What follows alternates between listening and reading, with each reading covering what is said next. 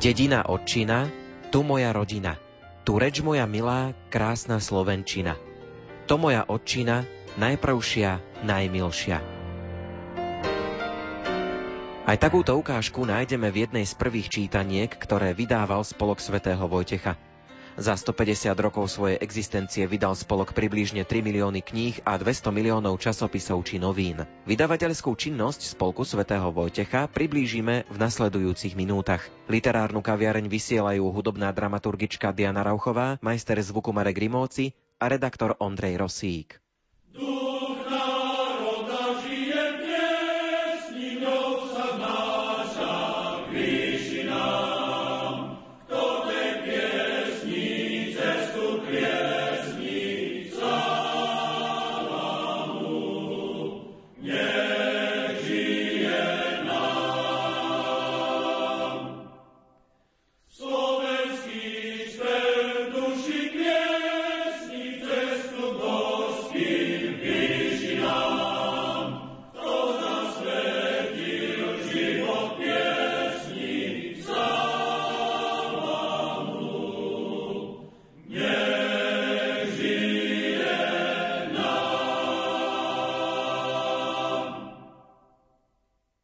Rozprávam sa s profesorkou Martou Dobrotkovou z katedry histórie Trnavskej univerzity. Krátko po svojom vzniku prevzal Spolok Svätého Vojtecha vydávanie katolíckych novín. Aké bolo prvé číslo katolíckych novín v rukách nového vydavateľa? V roku 1870 zanikol týždenník Cyril a Metod a vydávania samostatných katolíckych novín sa od roku 1871 1. júla do 1881 ujal novozaložený Spolok Svätého Vojtecha. Prvé číslo v rukách Spolku Svätého Vojtecha zo 7. júla 1870 zaviedlo rubriky, akými boli napríklad pápežské listy, vestník, pôvodné dopisy, všeličo, slovenské obrázky, literatúra, ktorá obsahovala informácie, čo vyšlo. Nasledujúce číslo prinieslo stanovy Spolku Svätého Vojtecha a výzvu nazvanú List, v ktorom pozývajú na ustanovujúce valné zhromaždenie Spolku Svätého Vojtecha do Trnavy na 14. septembra 1870. Následne uverejňovali katolícke noviny nielen menoslov zakladajúcich členov spolku, ale aj pravidelne zápisnice zo zasadnutia výboru. V katolíckych novinách boli publikované aj informácie o Slovenskom katolíckom gymnáziu v Kláštore pod Znievom, slovník, slovár pre každého s vysvetľovaním výrazov cudzích slov, napríklad plebiscít, inteligencia, anektovanie, autorom ktorého bol František Richard Oswald. Dá sa povedať, že katolícke noviny sú najstarším slovenským týždenníkom, ktorý vychádza dodnes? Samozrejme evidujeme určité pauzy vo vydávaní katolíckych novín. Katolícke noviny s podtitulom Pre obecný ľud začali vychádzať v novembri roku 1849 v Pešti. Prvým zodpovedným redaktorom bol Šimon Klempa, kaplan farnosti svätého Jozefa v Pešti. Ich vydavateľom bol Peštiansky spolok na rozširovanie dobrých a lacných kníh, ktorý patril pod spolok svätého Štefana, a to sa v histórii katolíckych novín označuje ako tzv. Svetoštefanské obdobie. Klempa bol vydavateľom katolíckych novín do roku 1852 a samozrejme vychádzali v bernolákovskej slovenčine. Klempa patril k tretej generácii bernolákovcov. Jeho nástupcom od roku 1852 bol Ján Palárik, ktorý zaviedol do katolíckych novín Štúrovú kodifikáciu spisovnej slovenčiny. Prvé ročníky sa postupne pretransformovali na týždenník Cyril a Metod, keď začala spolupráca s Andrejom Radlínským. Bolo to roku 1855 a v roku 1857 sa tento týždenník Cyril a Metod s katolíckymi novinami zlúčil a vychádzali spoločne v Budine pod názvom Cyril a Metod s podtitulom Katolícke noviny pre cirkev, dom a školu a neskôr vychádzali v Skalici Trnavy a potom v Trnave. Aké témy a žánre prinášali ročníky katolických novín na konci 19. storočia? Od roku 1880 sa vydavateľom stáva Martin Kolár a od roku 1881 až do roku 1904 Martin Kolár tieto noviny aj sám vydával. To znamená, že už to nebolo pod hlavičkou Spolku Svätého Vojtecha. V katolických novinách bolo možné nájsť rôzne pestré rubriky, do ktorých pribudli napríklad rubrika misie, potom dopisy, kde nachádzame z toho konca 19.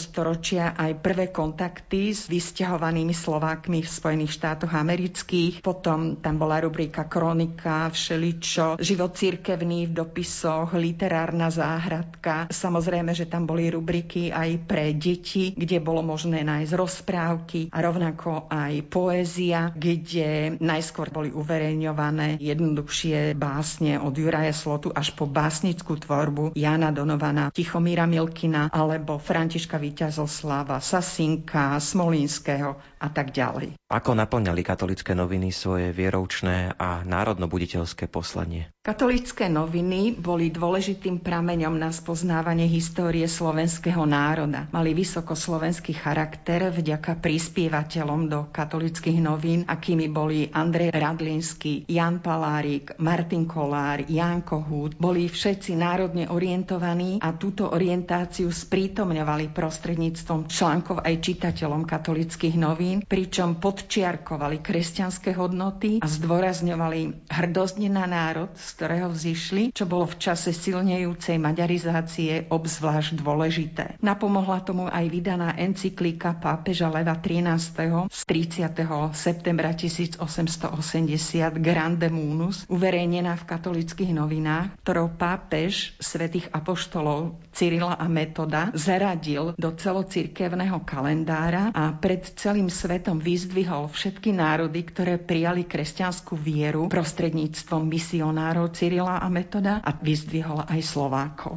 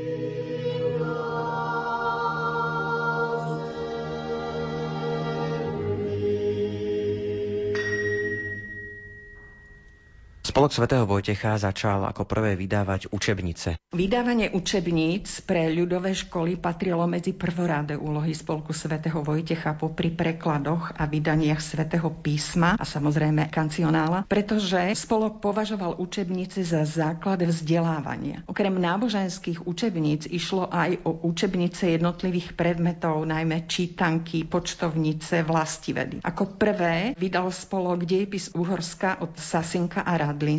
Ten bol vydaný už v roku 1871 a po dejepise nasledovali abecedár autora Jozefa Zeligera a čítanka, ktorej autorom bol Gabriel Zajmus. Vieme povedať z obsahu, že čo obsahovali tieto čítanky a abecedáre? Veľmi zaujímavý a prekvapujúci spôsob výučby prinášal najmä abecedár. Učebnice boli písané skúsenými slovenskými učiteľmi, ktorí pôsobili na pedagogickej prípravke v Banskej Bystrici, mali pedagogickú prax a tak sa podľa nich aj deti jednoduchých rodičov veľmi ľahko a rýchle učili. Samozrejme, že boli písané v katolíckom ravnom duchu a aj keď nie vždy otvorene, ale v duchu národnom. Deti sa učili písať aj tri druhy písma. Učili sa písať spojené písané písmo, tlačené písmo a fraktúru, takzvaný švabach. A za tie roky od 1870 až po rok 1919 vydal spolok 5 titulov náboženských učebníc v 20 vydaniach a 11 titulov nenáboženských učebníc, ktoré vyšli až v 53 vydaniach pre ľudové školy. No a z autorov okrem spomenutých Gabriela Zajmusa, Jozefa Zeligera možno uviesť Šustera, v preklade Štefana Ručku, Františka Richarda Oswalda a Františka Macvejdu. A práve František Macvejda roku 1888 vydal čítanku pre malých, pre prvú triedu rímskokatolických ľudových škôl aj s metodickým návodom používania čítanky, ktoré sa nazvalo slovo o zostavení a upotrebení čítanky malých. No a táto čítanka vyšla v Spolku ešte dva razy, roku 1898 a 1909. Spolok vydal ešte Radlínského školník, Zajmusovú ústavovedu, 12 nástenných tabul k abecedáru, Zeligerov zemepis, praktický návod k písaniu a čítaniu pre učiteľov slovenských škôl. Medzi poklady a fenomény Spolku svätého Vojtecha sa radia aj nábožné výlevy Andreja Radlínského. Nábožné výlevy Andreja Radlínského vyšli 8. júla 1850 vo Viedni. Bola to modlitebná, obradová a spevácka kniha pre široké ľudové vrstvy. Základným cieľom bolo napomôcť duchovnému životu slovenských katolíkov. Radlínsky sa po jej publikovaní vydal po dnešných východoslovenských dedinách v mestečkách Šarišskej, Boskoturnianskej a Zemplínskej stolice, aby úradom v Uhorsku a Rakúsku dokázal, že i tam žije slovenské obyvateľstvo. No a nábožné výlevy mu v tom pomohli. Z ich textov predčítal alebo dal čítať miestnym kňazom, notárom, učiteľom, richtárom, ale aj pospolitému ľudu, či rozumejú, čo čítajú. Keď súhlasili, Radlínsky si dal od miestnych predstavených vyrobiť potvrdenie, na základe čoho chcel dokázať aj dokázal, že východné župy majú slovenské obyvateľstvo. Tento odvážny Radlínskeho čin dostal názov Šarišská akcia a pomohol mu v nasledujúcom období definovať tzv. Slovenské okolia. A nielen jemu, ale aj vôbec slovenským národovcom. Radlínskeho nábožné výlevy predstavujú skvost slovenskej katolíckej spisby 19. storočia. Od roku 1850 vyšli výlevy 14 krát, boli dokonca preložené aj do maďarčiny a nemčiny, ale môžeme povedať, že sa stali akousi encyklopédiou kresťanstva pre slovenských katolíkov. Pre Slovákov malo toto dielo dvojaký význam, nielenže učilo ich náboženskému životu, ale zároveň ich formovalo po stránke jazykovej a národnej. Zmyslom bolo, že národný jazyk je dar od Boha a najkrajšie je, ak ľudia oslavujú Boha tým jazykom, ktorý sa naučili od svojej matky. Do výlevov Radlínsky zakomponoval ľudovú zbožnosť v rodnej reči, aj liturgický kalendár, pevné a pohyblivé sviatky, podrobné životopisy svätcov a samozrejme piesne, ktoré sa v slovenských kostoloch spievali. V roku 1860 vydal ešte skrátenú verziu nábožných výlevov, ktorú nazval Cesta života, čili jadro nábožných výlevov. No a druhé vydanie nábožných výlevov, ktoré vyšlo roku 1855, už vyšlo v opravenej slovenčine, tzv. Hatalovskej. Nábožné výlevy takto prispeli k zachovaniu viery, reči i slovenského národného povedomia.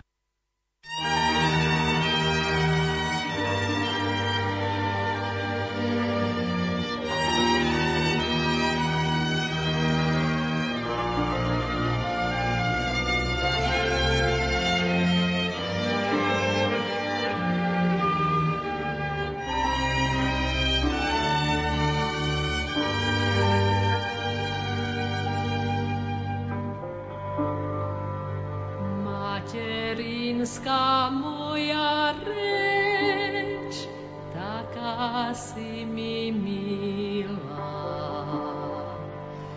ako by ma moja mať menom oslovila, ako by ma ľúbajúc k srdcu priviedla.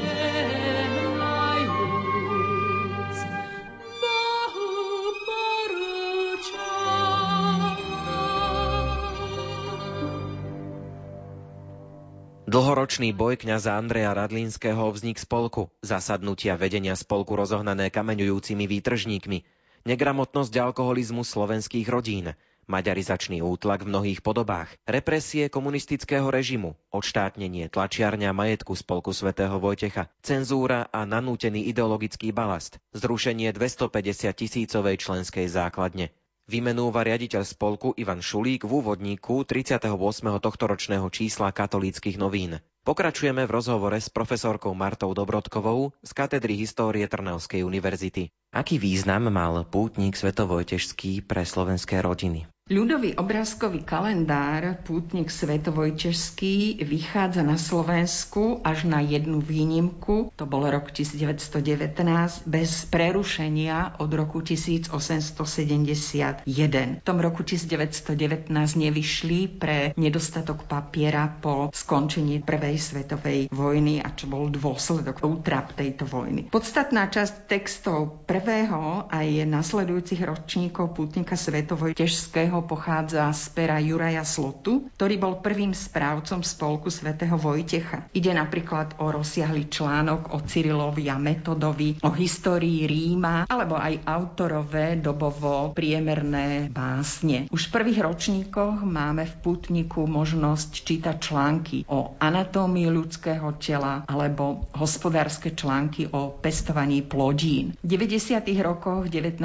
storočia kalendáre už nadobudli pravidelnú štruktúrovanú formu, ktoré si zachovali dlhé nastávajúce 10 ročia. Z dnešného pohľadu sú zaujímavé hlavne súpisy jednotlivých prispievateľov Spolku svätého Vojtecha podľa diecéz a farností a zastúpenie mala každá farnosť aj filiálka, pričom sa uvádzala i suma, ktorou konkrétna rodina alebo jednotlivci prispeli. Pozoruhodná je aj paleta prozaických alebo básnických textov, ktorú v prvých 10 ročiach reprezentovali už spomínaný Juraj Slota alebo Martin Kolár, Ferko Urbánek, ten tam mal veľmi často publikované svoje básne, alebo Ignác Grebač Orlov či Tichomír Milkin, ktorý publikoval v kalendári množstvo reprezentatívnych básní. No v každom kalendári okrem všetkých cirkevných sviatkov a pôstov nachádzame znamenia zvieratníka, znaky slnečnej sústavy, panujúcu planétu na daný rok a iné astrologické znamenia a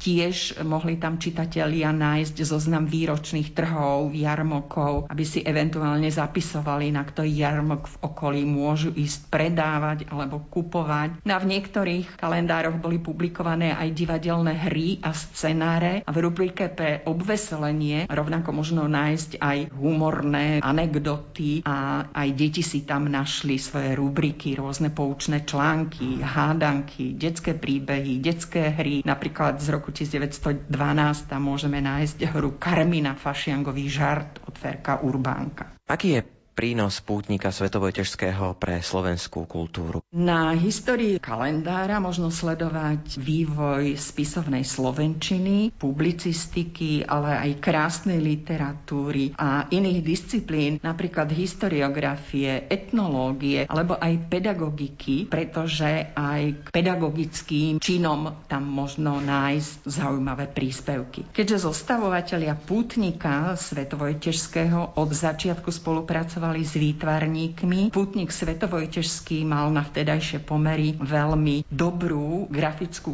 úroveň. Dejiny Pútnika svetovojtežského odzrkadľujú dejiny slovenskej knižnej kultúry. Je to pozoruhodné v tom zmysle, že tento titul, ktorý vychádza viac ako 140 rokov s veľmi podobnou štruktúrou, okruhom, tém či formátom, tam tiež môžeme zaznamenať chronologický vývoj typografickej alebo grafickej stránky kníh. Ak sa na všetky doterajšie vydania Pútnika svetovojtežského môžeme pozrieť optikou krásnej knihy, tak za najkrajšie môžeme považovať prvé 2 desaťročia 20. storočia, pretože sa používal veľmi kvalitný papier, bola skvelá typografická úprava a rovnako kalendár mal aj originálnu, bohato secesne upravenú pevnú väzbu. Úpadok predstavuje povojnová produkcia. Hneď po vojne prvé vydania, tie 20. roky, aj prvá polovica 30. rokov, Pútnik vychádzal na veľmi lacnom papieri, nekvalitnom, rovnako aj úprava je, môžeme povedať, že podpriemerná. Dynamický rozvoj zaznamenávame začiatkom 40. rokov 20. storočia, pretože v tomto období kalendár prinášal aktuálne témy s moderným spôsobom vyjadrovania, či už odborných textov, alebo aj rôzne novinky zo zahraničia, a publikovali v ňom dobovo moderní poeti. A čo je zaujímavé, práve v tých 40. rokoch začínajú sa tam uverejňovať aj listy slovenských učiteľov, ktorí pôsobili na slovenských školách medzi krajanmi, najmä napríklad v Rumunsku. Potom samozrejme 50. roky, vieme, aká doba nastala, a to sa podpísalo aj na kvalite všetkých príspevkov, a zmena nastáva až po roku 89, keď od roku 1990 bolo obnovené členstvo spolku a počet výtlačkov Pútnika dosiahol vrchol roku 1991, kedy vyšiel v obrovskom náklade až 200 000 exemplárov.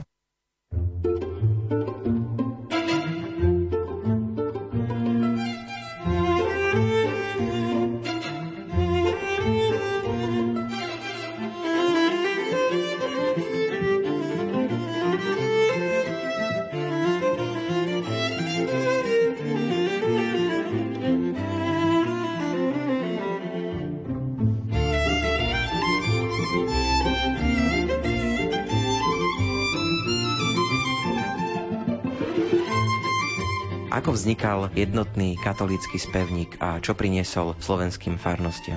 Jednotný katolícky spevník predstavuje veľké dielo Mikuláša Schneidera-Trnavského. Cieľom zostavovateľa bolo zozbierať duchovné piesne zo všetkých slovenských regiónov, vybrať najkrajšie a zladiť ich po jazykovej aj hudobnej stránke. Jednotný katolícky spevník mal slúžiť aj ako modlitebník, preto boli zriadené 3 komisie: hudobná, liturgická a prozodická. V rámci tej hudobnej komisie samozrejme pôsobili profesori a regenschori zo všetkých oblastí Slovenska, a rovnako v liturgickej profesori bohoslovia z Košíc, Rožňavy, Trnavy, a v prozodickej komisii boli napríklad Pavol Gašparovič Hlbina, ktorý bol v tom období kaplánom v Rosine, alebo Ladislav Hohoš, odborný učiteľ v Trnave. No a piesne v kancionáli sú rozdelené podľa liturgického obdobia, respektíve podľa toho, k akej časti omše sú určené. Pred reformou liturgie po druhom vatikánskom koncile bola omša len v latinskom jazyku, počas ktorej kňaz v tichosti recitoval latinskú stálu časť omše, pričom ľudia v kostole spievali príslušnú slohu z piesne z jednotného katolického spevníka. Preto sa dnes už spievajú pri omši len slohy určené na niektoré časti omši, napríklad na úvod a potom pred obetovaním, a ostatné sa vynechávajú, lebo časti, počas ktorých sa pôvodne spievali, dnes spolu s kňazom spieva celý zhromaždený ľud. Dielo obsahuje viac ako 500 piesní, z toho približne polovicu skomponoval Mikuláš Schneider-Trnavský, ak si pamätám dobre to číslo 226. Sú tam aj diela nemeckých, maďarských, českých hudobných skladateľov. Jazykové úpravy urobil Anton Augustín Baní, redakciu spevníka Ján Peštényi a samozrejme Mikuláš Schneider-Trnavský. Pôvodne tam nechcel zaradiť Tichú noc, Svetú noc, ale napokon ho priatelia prehovorili, aby ju predsa len tam zaradil.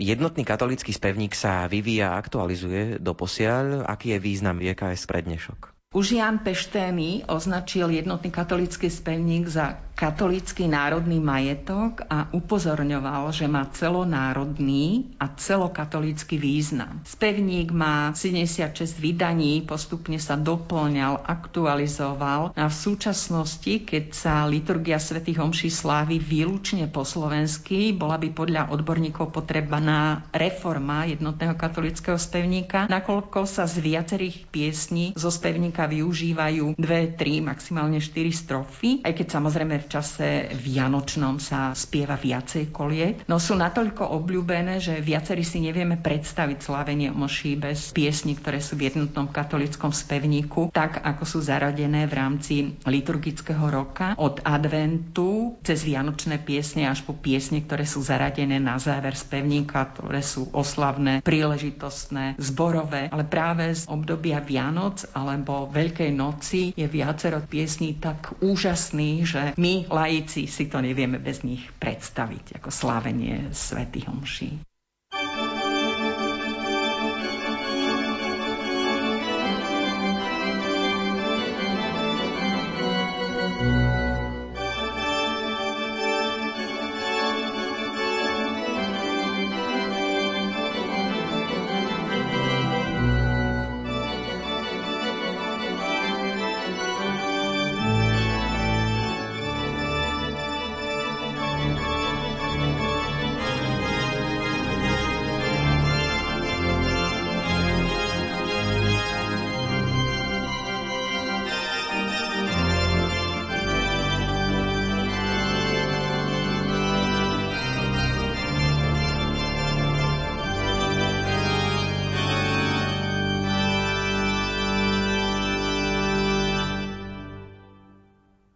Ako sa darilo Spolku Svätého Vojtecha vo vydavateľskej činnosti počas obdobia svetových vojen? Spolok Svätého Vojtecha zaznamenal v tomto období nevídaný rozmach publikačnej činnosti, bolo to teda hlavne v období druhej svetovej vojny. Významne spolok ovplyvňoval literárny život na celom Slovensku. Produkcia spolkovej tlačiarne bola mimoriadne pozoruhodná, nakoľko ju tvorilo viac ako 1350 titulov kníh, nielen s náboženskou problematikou a približne 13 titulov časopisov, z ktorých nemožno opomenúť časopis Kultúra alebo zborník literárno-vedného odboru Spolku Svätého Vojtecha alebo z mládežníckych Plameň. Mladá slovenská katolická moderna našla Spolku Svätého Vojtecha svojho mecéna najmä v čase, kedy začal vychádzať časopis Kultúra. Bolo to roku 1926, aj keď potom nastalo prerušenie. Práve Kultúra poskytla priestor pre publikovanie ich tvorby. No a básnici katolíckej moderny sa predstavili aj v antológii mladej slovenskej poézie, ktorú zostavil Rudolf Dilong, kde publikoval aj Beniak, Žarnov, František Šubík, Dilong, Rudo Fábri, Jan Haranta,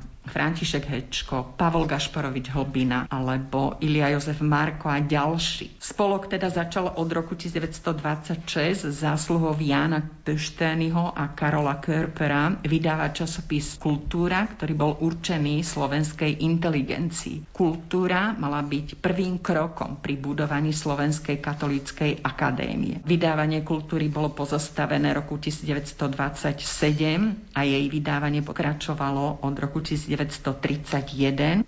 viac menej už sa sústredilo z Trnavy do Bratislavy. No vzhľadom k tomu, že literárno-vedecký odbor spolku postupne stratil vplyv na kultúru, tak sa spolok upriamil na vydávanie zborníka literárno-vedeckého odboru, no a sústredil sa na práce vynikajúcich slovenských spisovateľov a dejateľov a vyšiel v 4 ročníkoch pod redakciou Jána Peštényiho a Augustína Antona Baníka. Spolok vydával viaceré skvosty slovenskej i svetovej literatúry. Mimoriadne edičný počin bol hlavne v antológii O tebe spieva zem, ktorý zachytáva popredných francúzskych, nemeckých alebo talianských poétov v preklade slovenských básnikov. Tých francúzskych napríklad prekladal Hlbina, Karol Strmeň alebo Ján Haranta. Rovnako Janko Silan preložil Rilkeho, Žarnov prekladal z nemčiny, z polštiny Žarnov aj Mihálik. No a Spolok Svätého Vojtecha v tomto období dokonca vydával fantastiku. Celkovo od roku 1930 až do roku 1950 spolok vydal až 13 kníh autorov fantastického žánru. Spolok inicioval v tomto období vznik viacerých edícií. Okrem podielových kníh vydával aj divadelné hry, rovnako mravné čítanky pre náš ľud. No a potom vznikali vydávali ďalšie edície ako Knižnica slovenskej mládeže, Svetovojtežská knižnica, Knižnica kultúry, Dobrá kniha, Katolícke čítanie, Vatra. Toto bolo obdobie ešte pred obdobím vojny. Napríklad Knižnica Plameňa ako mládežnícka knižnica. A v období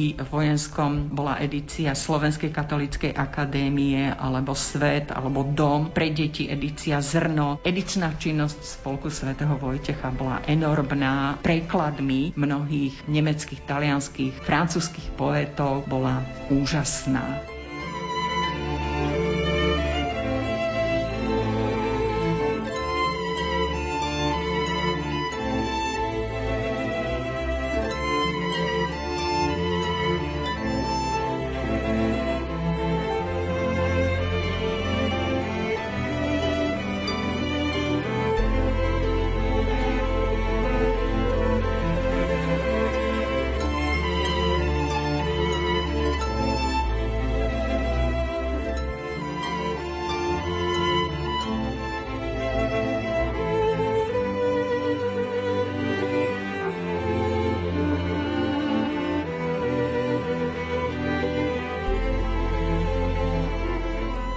O vydavateľskej činnosti Spolku Svätého Vojtecha sme sa rozprávali s profesorkou Martou Dobrotkovou z katedry histórie Trnavskej univerzity. A pritom sme ani zďaleka nespomenuli všetko. Napokon ťažko 150 rokov zhrnúť v 35 minútach. Dali by sa určite spomenúť preklady Svätého písma alebo vydávanie mládežníckeho časopisu Plameň. Kedysi sa knihy dostávali k čitateľom na vozoch. Dnes si ich kupujeme online a môžeme ich čítať v čítačke elektronických kníh.